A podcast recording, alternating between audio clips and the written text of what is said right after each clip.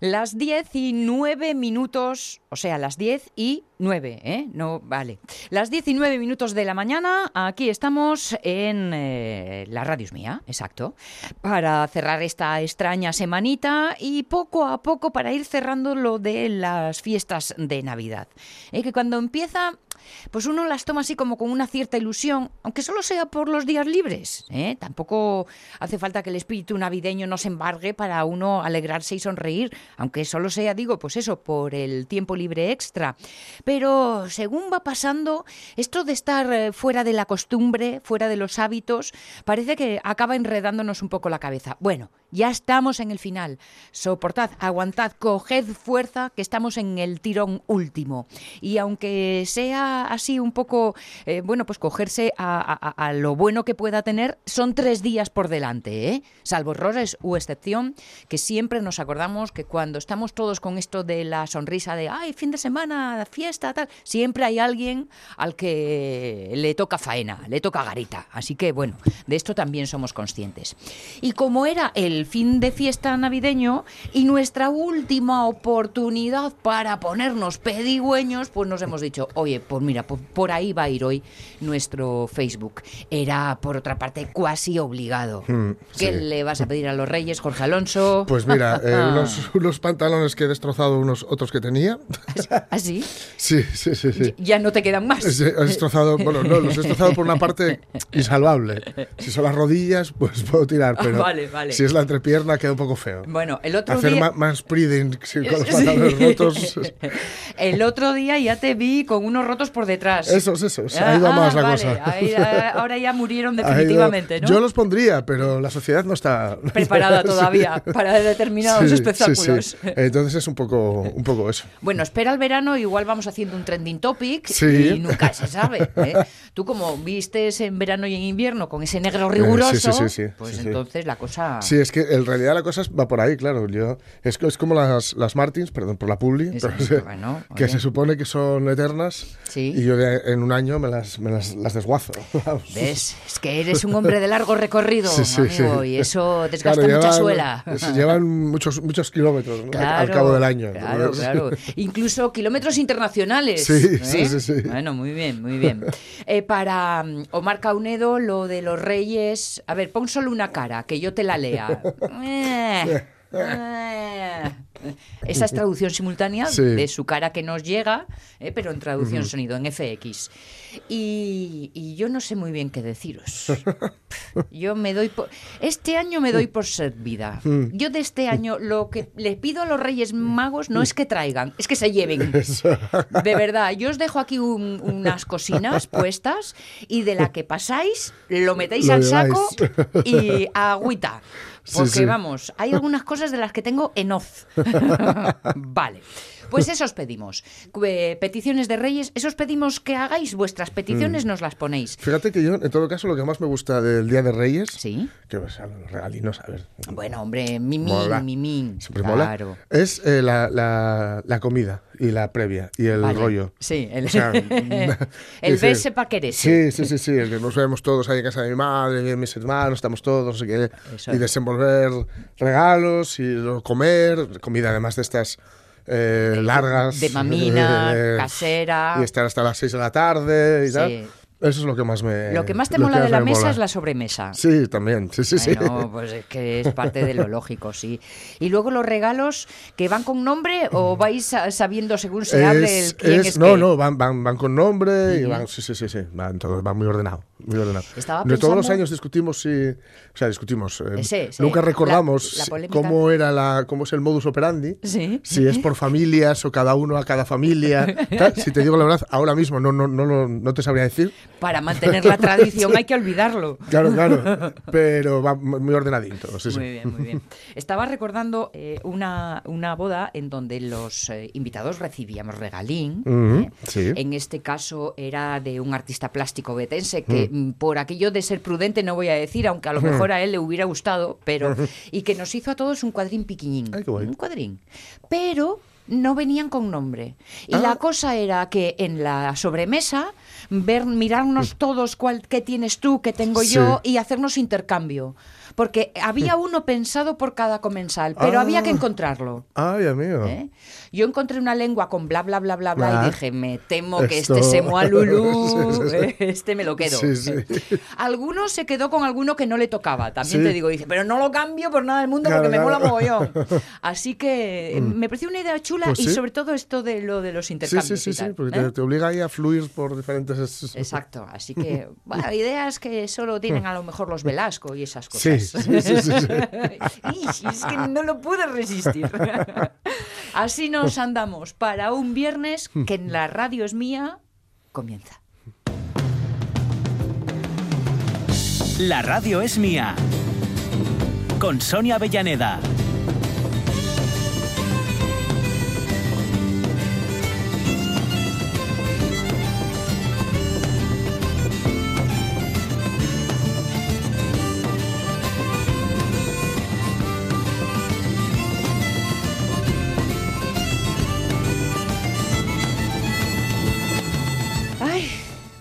Pues ya estamos aquí. Ya estamos para empezar y ponernos en marcha y en acción. Estos suspiros así que te salen desde dentro, mm. ¿eh? que son, como dice una amiga mía, suspiros de confitería y que te llenan de energía vital. Son dos cosas que te llenan de energía, los mm. suspiros y los bostezos, porque no dejan de ser chutes de oxígeno para el interior. Y yo es que creo que he tomado un poco café esta mañana ah. entonces necesito energía extra. A ver, algunos planes, déjame que coja la chuletilla, algunos planes, los inmediatos, para no adelantarnos demasiado, los que nos van a llevar en acción esta próxima hora, nos eh, llevan a charlar con Joan Pandiella, ahora en un minutín, están Omar y él eh, dedicándose ya a lo de mm, eh, saludarse. Luego llega Miguel Martín, el director del Splashdown, que con ninguna gravedad, es más, con gravedad cero, nos lleva al espacio exterior y hoy además viene con regalos incluidos. ¿eh? que ha dicho, bueno, pues por si los reyes no se hacen así un esto, pues ya vengo yo y os soluciono algo. Claro que como para todos, para todos exactamente no hay, pues haremos concurso. ¿eh? Os lo digo ya para que estéis un poco como atentos. Y mira, voy a hacer a lo, a lo Pachi Poncela. Podéis llamarnos al teléfono de concurso 984 10 50 48. Este que siempre os ofrecemos, que nunca utilizáis que casi mejor. Que casi mejor, que hacéis muy bien, porque para el caso que os, íbamos, que os íbamos a hacer, pues ya ves. Pero hoy sí, hoy sí, podéis ir recordándolo, porque lo podemos utilizar para esto, para el regalín. 984 10 50 48. Vamos, mm, mira que lo he oído, leído y dicho un montón de veces a lo largo de estos años en RPA y que me aspen colorados y luego lo tengo que repetir sin mirar, pierdo los 50 millones, pero como que me llamo Avellaneda. En fin, estas cosas que tiene la vida. Esos son los planes inmediatos. Antes de que se me olviden también, vamos a ellos.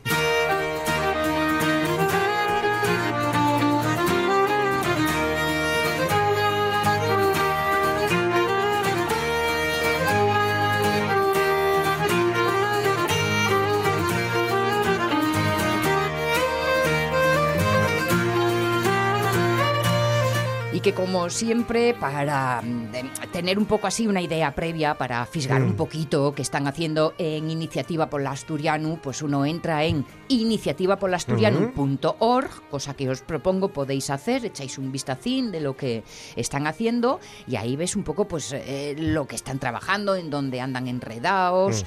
Pero me da a mí que esto de el año nuevo, vida nueva, eh, les pilla todavía con las calzas por poner y al menos en la página novedades no hay. Mm. Me temo que entonces lo que sucede es que las están urdiendo. Joan Pandiella, buenos días, bienvenido. Muy buenos días. ¿Qué tal? ¿Qué, tal? A todos los compañeros de, la radio mía. ¿Cómo pues empezasteis el año en Iniciativa por el Asturiano? Pues falando asturiano, la verdad, y, y, que te iba a decir yo, y acertarse de pleno en lo que te habéis comentado tú ahora mismo, porque tenemos, tenemos la, la exclusiva reservada para pa, la radio es mía, ¿no? Y es que prácticamente cuando colguemos de hablar con, con vosotros de la colaboración este espacio, vamos a poner en marcha ya la votación para la mejor noticia para la Asturiano de este pasado 2019. Ah. Y es que antes de hacerlo público queríamos adelantaros cuáles son algunas de las noticias, de las mejores noticias que, creemos que en Iniciativa por Asturiano que fueron les mejores para el asturiano. ¿no? Vale, porque mm. estas noticias que nos das las vais a proponer eh, también en la página un poco por dar ideas por dónde puede ir el asunto o esto es así como en modo anzuelo? Bueno, nosotros en definitiva hacemos un, llamado a, los socios, a los colaboradores, a hacer una, una recopilación en definitiva de todas las noticias que fueron positivas para el asturiano eh, en este año que terminó, ¿no?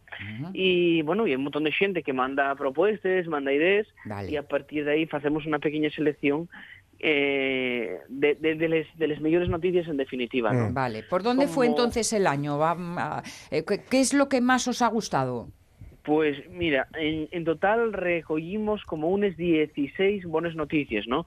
Eh, muchas veces también en estas cuestiones eh, no somos... Eh, no hay memoria, ¿qué quiere decir con esto? ¿no? Que, mm. que, siempre estamos en, en, la mala situación eh, que tal asturiano, en la mala situación que si perdemos falantes, pero tú pones a echar la vista atrás en este último año y dices, hombre, pues mira, al final no estamos tan mal, ¿no? Mm. Pues mira, eh, una de las que topamos fue, por ejemplo, que, la lengua asturiana tuvo presente en el Instituto Cervantes de París con motivo del Día Europeo de las Lenguas, ¿no? En el día que se celebró el, eh, la conmemoración del Día Europeo de las Lenguas, pues que el asturiano tuvo presente en, esa, en ese acto oficial del propio Instituto Cervantes con una lengua más, ¿no? Bueno, menos mal, ¿no? Qué guapo eso. y, y, y, que, no sé cómo decirte, que, que, cómo nos llevaría esto a tentarnos las ropas en el sentido de que um, fuera y lejos hacen lo que no hacemos en casa a veces. Ya, pues sí, también es verdad, eso hay que reconocerlo. Mm. Pero bueno, en todo, en todo caso, y con lo que nos tenemos que quedar, ¿no? Bien, bien, bien, con qué sucede. Del, propio, efectivamente, un, un acto del, del, del Instituto Cervantes eh, tuvo presente el asturiano con normalidad, no supuso ningún tipo de problema, eh, nadie necesitó traductores, ni pinganillos, ni nada, ¿no? Con lo cual hay una, una, una buena noticia.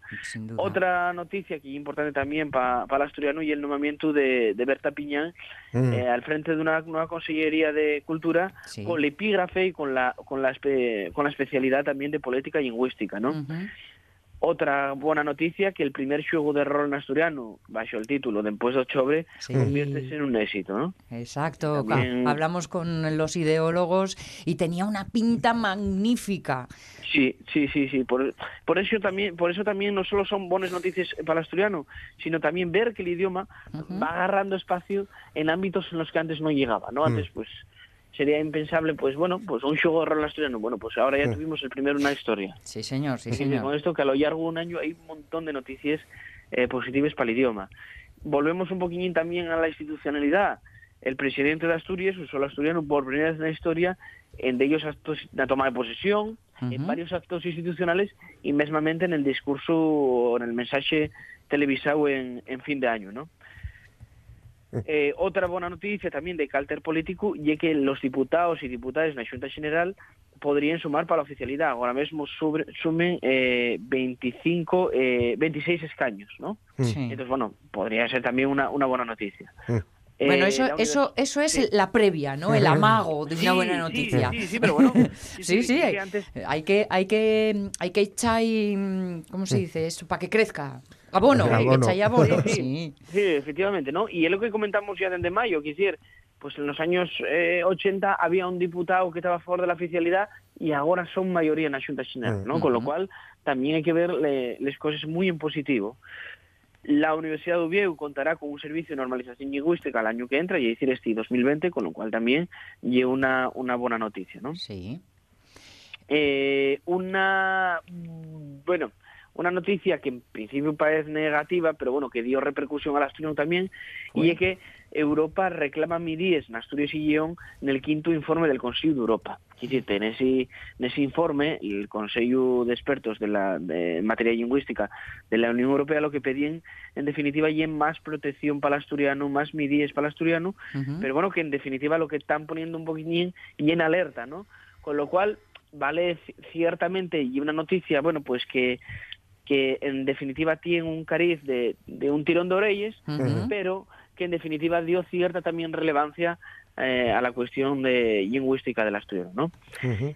Otra noticia eh, que recogemos es que el Pleno de Decisión aprobó una declaración institucional propuesta pues, por iniciativa de Socito al Servicio de Normalización de Lingüística y de Respeto al Asturiano. También una noticia muy importante y muy muy muy positiva, yo creo que incluso de los que más, ¿no? Y es que apruebas el decreto eh, para las pruebas asturiano en el marco común europeo de referencia para lingües, ¿no? Y en definitiva, y la manera de capacitar de manera oficial, eh, de acreditar y capacitar de manera oficial el conocimiento del asturiano. ¿no? Yo creo que, sinceramente, está ahí una noticia muy positiva que tiene un alcance importante, ¿no? porque eh, es la manera de acreditar eso, lo que digo, eso, eso, eso cuéntamelo un poco más, eh, danos un poco más de detalles, por fin, Joan, porque hasta ahora, vamos a ver, para acreditar tu conocimiento estaban las pruebas de la propia academia, que es, mm, bueno, pues el, el, gran elemento, eh, mm, eh, ¿cómo decirlo? No sé, técnico y, administrativo y representativo, ¿vale? pero esto que nos estás contando, ¿qué significa entonces? Pues eh, mira, Sonia, en definitiva, eh, acuérdome va un, va un, va un tiempo que un chaval díxome que, que si iba a ser obligatorio. Mm. vamos a ver, también el, el inglés, mm. por ejemplo, tiene en las escuelas de idiomas eh, una presencia, tiene una formación y eso no implica eh, ningún tipo de, de, obligatoriedad con el idioma, ¿no? Esto en definitiva lo que ye eh, que que esas acreditaciones están adaptadas al marco común europeo de referencia para lingües en cinco niveles, ¿no? Vale, vale.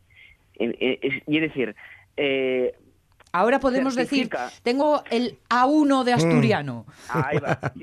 hay cinco niveles, hay, hay, hay, hay certificados los niveles básicos, el básico el A1, el básico A2, el intermedio B1 y el intermedio B2 y el avanzado C1. Y a través de esta certificación, ¿Sí?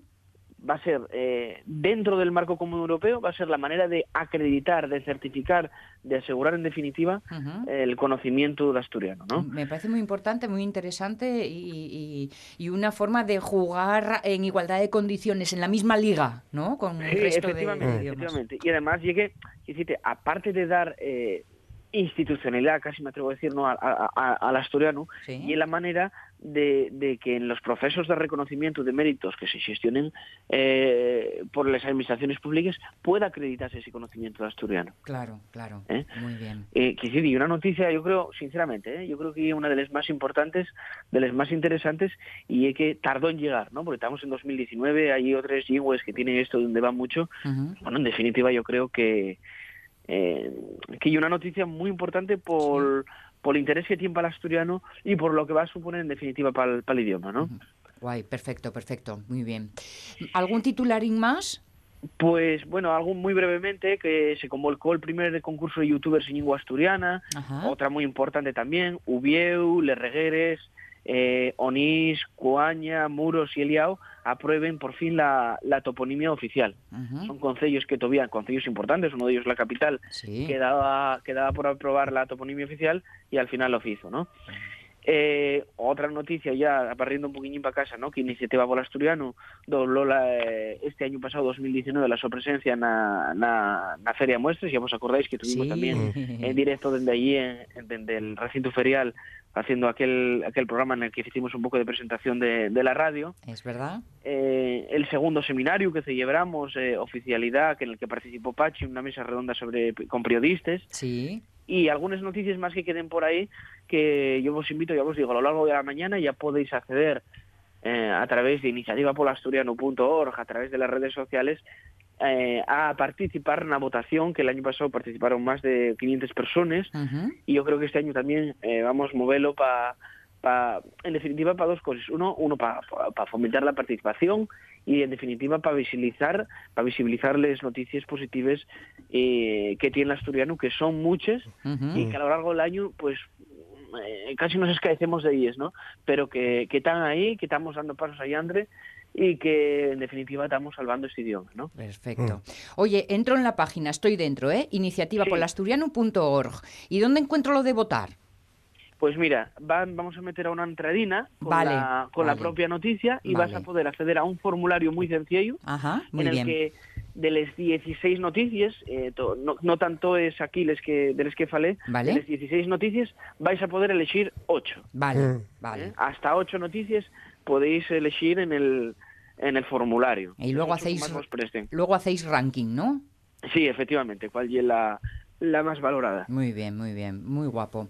Oye, eh, que por si acaso, mm, eh, en fin, que mm, aquí en, público me defiendo porque el otro día Sean Pandiella mm, eh, me hacía depositaria de dos de esos regalinos, de esa cesta, regalan asturiano, para animar el consumo de productos etiquetados en asturiano.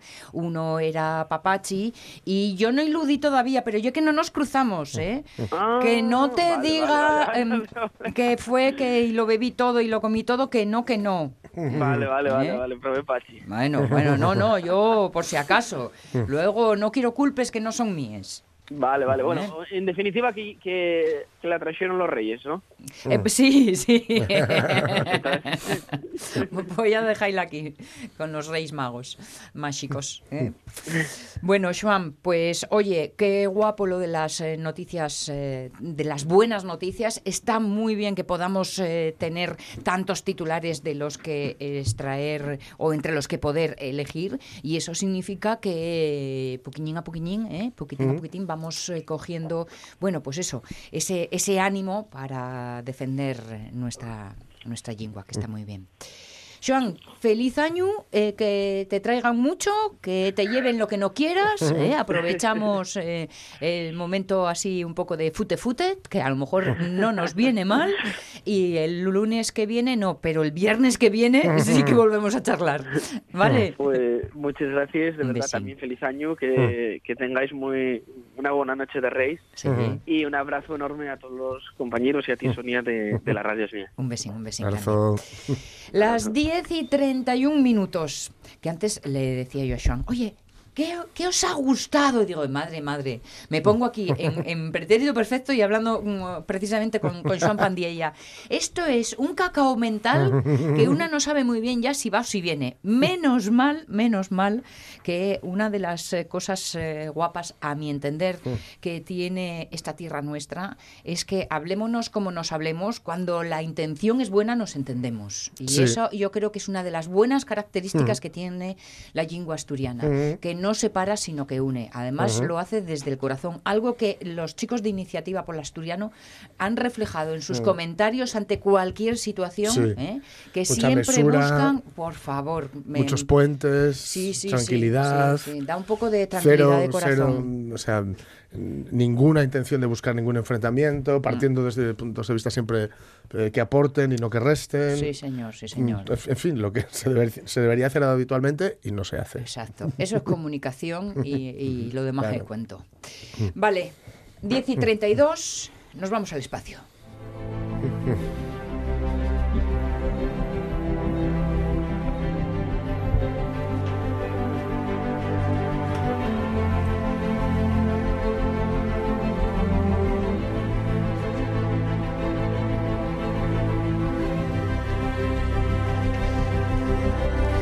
tal, Miguel Martín? ¿Cómo estás? Buenos días. Buenos días, Sonia. ¿Qué, tal, Jorge? Aquí con el año ya empezadito, ¿no? Sí. Y con todo bien, ¿no? Fiestas, todo, todo. Que es como hace mucho que no te veo. Sí, es verdad. unas cosas y otras. Es verdad que sí, sí, sí. Bueno, esperando ya los Reyes, ¿no? Sí. Sí. bueno, anda. Sí, te veo esperando así con ganas y, esperanza. Espero que sí. Lo que quiere decir que eh, tuviste que ser buenín y esas cosas. Sí, sí, sí. Yo creo, yo creo que sí. Además, bueno, pues los Reyes me, anda, me están dando algunas, algunas pistas que no quiero. No quiero, no quiero pistas porque me gustan las sorpresas. Claro. Yo digo que no, que no. Eh, quiero, ¿Qué van preguntando? Eh, claro. ¿Blanco o azul? ¿Y cuántos hay? bueno, eso está bien. Nos vamos a acercar hoy a un tema que mm, ya se había semi propuesto en otra ocasión, pero que no le habíamos metido mano hasta ahora. No nos había dado tiempo. No nos había dado tiempo. Mm. Y es lo que mm, yo rebauticé como la asqueoastronomía. Vaya bautizo. Arqueoastronomía. Arqueoastronomía, sí. Es. Bueno, también denominada astronomía cultural. Lo que pasa es que yo ah. creo que es más preciso decir arqueoastronomía astronomía, ¿no? vale. Es, pues eso une lo que es la arqueología y lo que es la astronomía.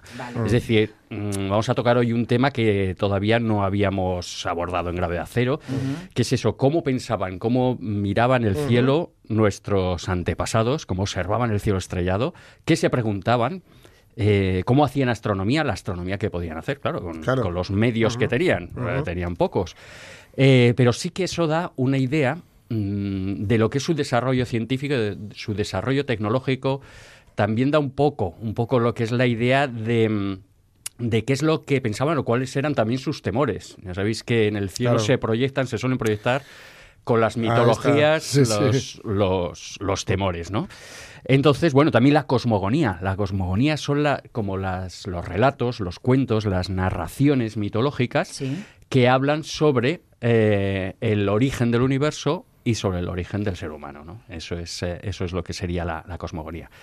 Y venía pensando yo ahora de, en, en, la serie Cosmos, lo que pasa es que no recuerdo si era en el libro o, mm. era en, o era en la serie de mm. televisión, en la que había una parte pues eh, como era Carl Sagan, ¿no? de, cómo lo explicaba, mm. y, comentaba, de él se imaginaba una tribu que cómo se imaginarían que serían las estrellas. Y entonces, bueno, pues entablaba, esto era un, ejercicio de imaginación ¿eh? que hacía Carl Sagan. Y entonces eh, hacía como una, que habría dos, dos mm. personajes de, prehistóricos que están hablando entre sí y estaban preguntándose qué, qué serían aquellas estrellas. Entonces uno de ellos lo que apuntaba es que, bueno, ellos estaban por la noche, estaban viendo el cielo y tenían su fuego de campamento. Sí. Entonces él decía, eh, bueno, pues lo más seguro es que sean otros fuegos de campamento. Lo que pasa es que están, son fuegos de campamento alejados, muy alejados. O sea, ellos nos están viendo a nosotros y nosotros a ellos, ¿no? Es como, como se lo imaginaba Carl Sagan, que sería que sería, por ejemplo, una, una reflexión, del, momento, del momento durante eso, ese, ese fuego de campamento. Tampoco está tan lejana de una posible realidad en el sentido, entendedme, de que todavía hoy nos seguimos preguntando dónde están los otros ahí fuera, incluso de si los hay. Sí, sí, sí, sí. Es, así. es así, es así, más o menos. Pero bueno, es esa, esos relatos que, que, a mí me encantan que, que, se montaba Carl Sagan y que él se imaginaba, ¿no? No es que esto lo hubiera encontrado en alguna narración, en algún escrito, nada de eso, ¿no? No se lo encontraba ahí. Entonces, bueno, ¿qué ha llegado hasta nuestros días y en qué está ha llegado. Evidentemente, el paso del tiempo pues, ha estropeado mucho y ha, y ha deteriorado mucho. ¿no? Después también los saqueos los saqueos mm, pues han, han contribuido a que tampoco tengamos eh, unos restos arqueológicos que podamos determinar, mm. decir, bueno, esto es que sabían esto de astronomía, ¿no? Los, los, nuestros antepasados. Sin embargo, en muchas eh, cuestiones de, de, antiguas civilizaciones y antiguas culturas, se le da precisamente una explicación a través de un supuesto conocimiento. Claro, claro, claro, claro. Por a, eso vamos a ir después. A eso vamos a ir después. Por ejemplo, yo pensaba también, no sé si, bueno, conocéis seguro la iglesia de la Santa Cruz, en Cangas de Onís. Está encima de un dolmen, ya sabéis. Entráis y se ve un dolmen justo abajo. Eh, me parece que fue el rey Fabila que él vio ese montículo y dijo, uy, qué sitio más estupendo para plantar aquí una iglesia. Entonces también eso eh, puede dar un poco la idea que después son son reutilizados esos restos arqueológicos, eh, arqueológicos ¿no? En este caso mm. es, era un montículo, un dolmen siempre está tapado, está tapado con un, montículo de, tierra. Mm. Y ahí puso la iglesia de Santa Cruz. Lo que pasa es que después esas reconstrucciones y tal, después se vio que lo que había debajo mm. era un dolmen prehistórico, ¿no? Entonces, eh, también las sociedades primitivas tienden a, a sacralizar todo lo que no entienden. Y todo eso queda muy reflejado en lo que es el cielo, el cielo nocturno, ¿no? Por eso después lo que son las, las ¿cómo se llama? Las constelaciones. Las constelaciones, todas las constelaciones, los nombres de las constelaciones que tenemos, si os fijáis, em, bueno, pues hay, hay algunas de la cultura griega, etcétera, pero la mayoría de las civilizaciones tienen nombres de constelaciones. Por eso, por ejemplo, la Osa Mayor, la Osa Mayor tiene multitud de nombres. Te vas a una civilización a otra, a otra, tal, y tiene multitud de nombres. Mm. Tiene, yo que los egipcios, por ejemplo, veían en, la Osa Mayor un, un, espectáculo, era como una procesión, era como mm. una, una ceremonia en la que había hasta un cocodrilo, no lo recuerdo muy bien, ¿no? Pero, pero era, una, era una cosa... Eh, súper compleja en lo que es la osa mayor, ¿no? Todos de perfil, pero... Claro, ahora sí, me viene muy bien, ¿no? Porque era como plano... Porque al final eh, una constelación es darle nombre, entre comillas, a un dibujo, no, viene, no deja de ser una especie de método mnemotécnico para recordar un dibujo en el cielo. Lo que pasa es que también ahí se proyecta lo que son los temores, por ejemplo, o lo que son los deseos, también puede ser, ¿no? Eh, por ejemplo, lo que decíamos, la osa mayor, por ejemplo, es... En Inglaterra, en Inglaterra un arado. Mm. Claro, eh, son, eh, son cosas de, habituales de la vida diaria mm. y, se, y se proyectan sobre, sobre el cielo nocturno. ¿no? Entonces, ¿qué tipos de restos arqueológicos relacionados con la astronomía todavía nos, nos podemos encontrar? Pues, por ejemplo, los calendarios. Calendario, el calendario, el calendario maya, que tanto maya, tuvo en el 12, Pero es que tiene mucha, mucha razón, porque claro, era, era intentar controlar el tiempo. Sí. Es controlar el tiempo. ¿Cuándo empieza, cuándo es el solsticio de verano? ¿Cuándo empieza el verano? Eh, ¿Cuánto tiempo va a durar el invierno? Eh, para eso hay que saber, mm, hay que intentar conocer y utilizar para ello los calendarios, eh, cuándo está más bajo el sol y cuándo empiece a, mm. empieza a subir otra vez el sol. Entonces eso según las latitudes, ¿no? Mm. Eh, por ejemplo, ahí está un objeto astronómico que es la máquina de antiquitera. No sé si os suena. La máquina de antiquitera, o bueno, calculadora o mecanismo de antiquitera, es, es una especie de, rueda que se encontró en un naufragio en, en una isla vamos, una isla en, eh, cerca de una isla, la isla antiquitera en, Grecia, y eh, bueno, más o menos tiene creo que unos 2.200 años de antigüedad, y mm, pues poco a poco, al principio te parece como si fuera una rueda de carro, pero después han visto que era muy complejo y que lo que podía ser era eso, era una, como una especie, una especie de calculadora antigua para predecir eclipses, para predecir, para después también eh, predecir cuándo empezar los juegos de no sé qué, de invierno, de, tal, de Grecia, pa, pa, pa, cosas así. Y todavía... El calendario maya es también circular, ¿no? Exacto. También, también mm. los, eh, los eh, calendarios mayas, los calendarios aztecas, mm. etcétera. Y después también las típicas orientaciones, las típicas orientaciones de los, de los edificios. Eh, que eso hay mucho, mm, eso hay mucho. Lo que pasa es que eso, claro, eso también te hace pensar, es decir, em, vamos a ver, las iglesias también están orientadas. Sí.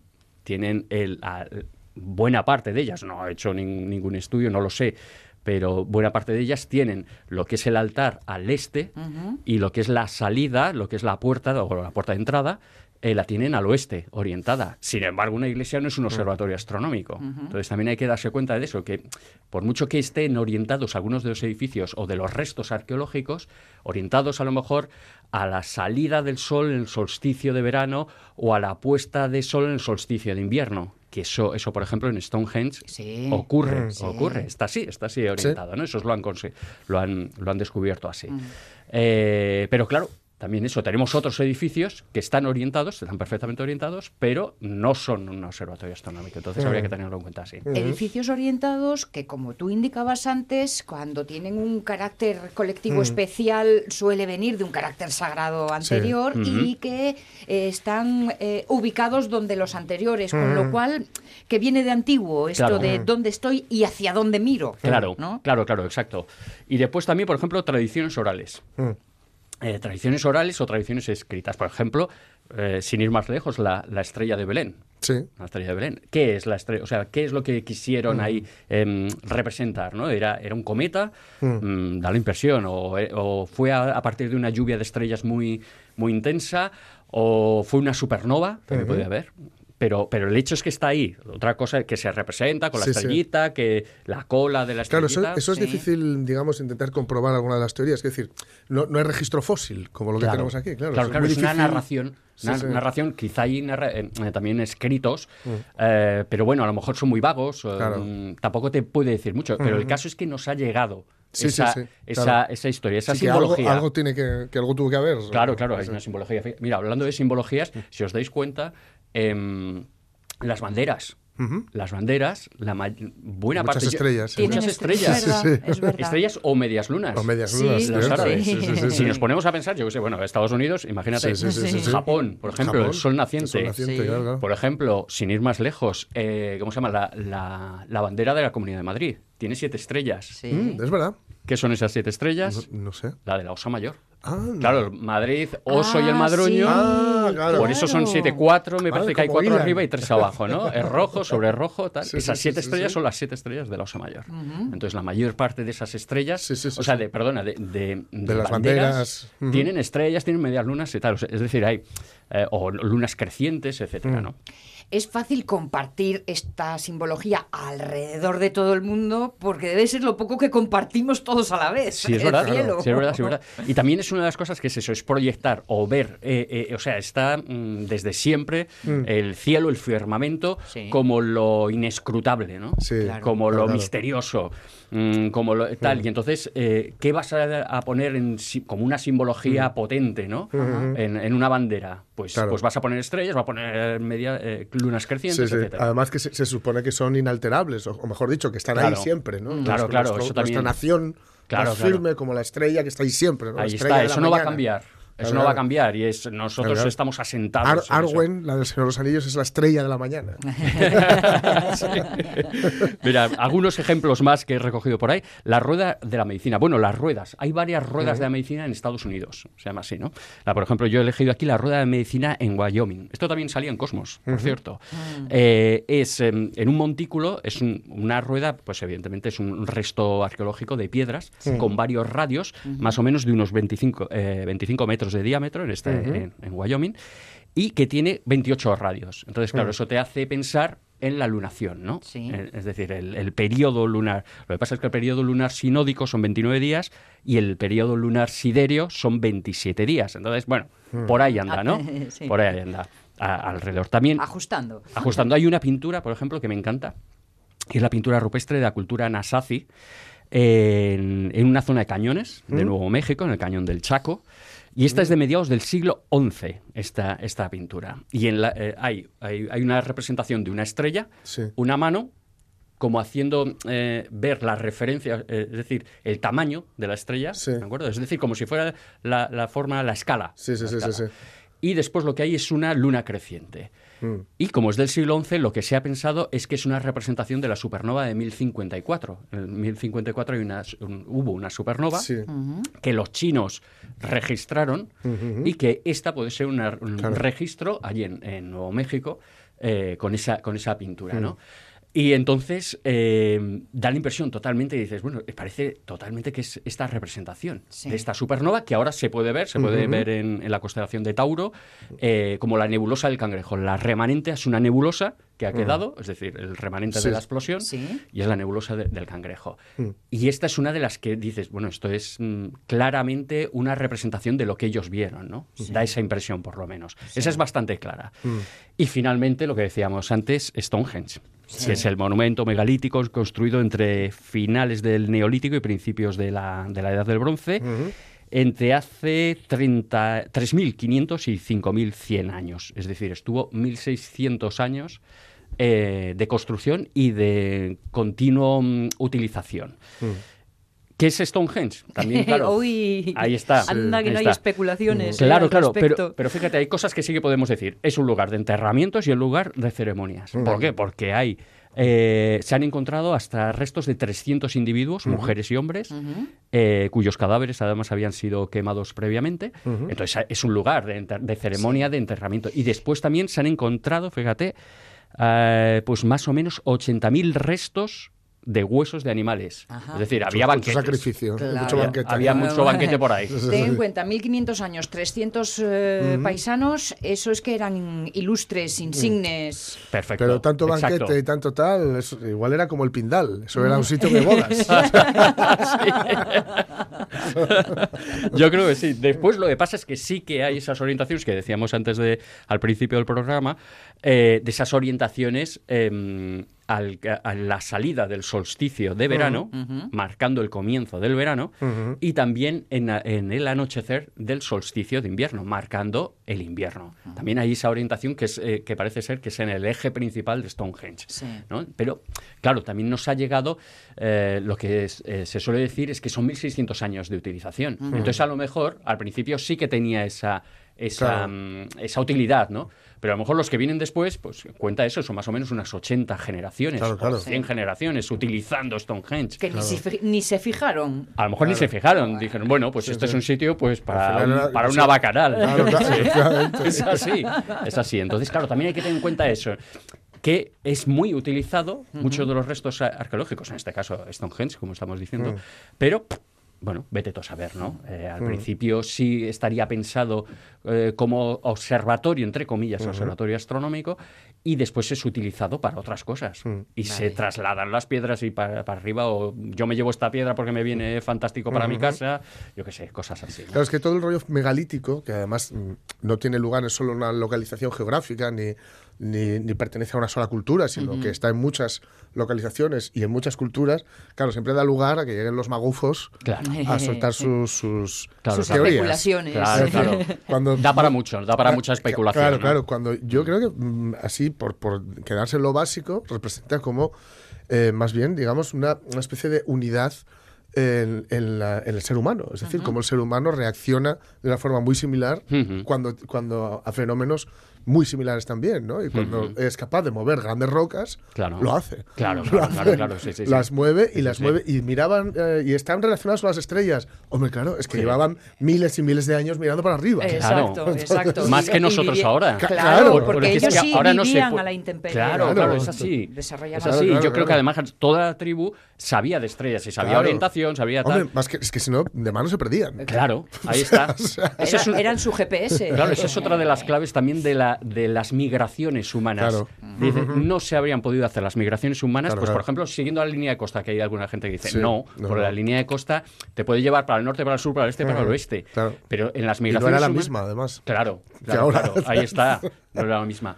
Y además es que eso, esa, para hacer esas migraciones humanas, tú tienes que saber algo de astronomía para saber orientarte. Pero no solo para saber orientarte, sino para saber cuándo es el momento preciso en la que yo puedo salir. Porque no voy a salir, se me va a meter el invierno. Claro. Entonces digo, bueno, vamos a ver, eh, ¿qué empezamos? ¿En el equinoccio de primavera? Vamos a empezar en el equinoccio de primavera, pero hay que saber cuándo es el equinoccio de primavera astronómicamente, ¿no? Venga, pues iniciamos ahora la migración, ¿no? Me estoy imaginando una cosa así. Entonces... Mm, es, esa la historia, ¿no? la historia de, de, arqueología. Fijaos también en, en Stonehenge, eh, eh, que, hemos dicho eso, que acogió grandes banquetes eh, comunitarios, también se han encontrado, bueno, se ha logrado rescatar ADN, lo que pasa está bastante difícil rescatarlo, de personas de, de Europa, de península ibérica, etcétera o sea que acudían a esos banquetes de otras culturas y de otros De Escandinavia también, de Europa Central también. A mí me suena festival, en serio.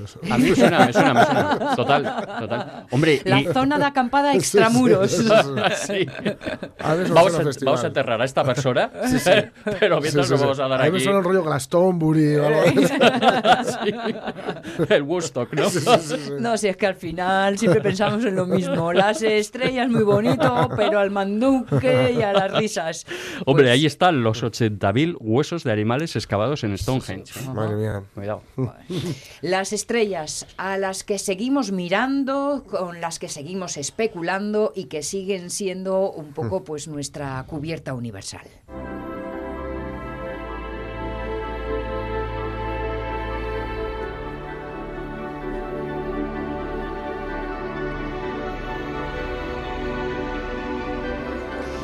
Decíamos antes, con las constelaciones como una especie de, mm, eh, eh, herramienta mnemotécnica para recordar estructuras, mapas eh, celestiales. Claro que de eso ya no necesitamos porque tenemos una, una buena fórmula para saber dónde están, cuándo están y cómo rescatarlas. Exacto.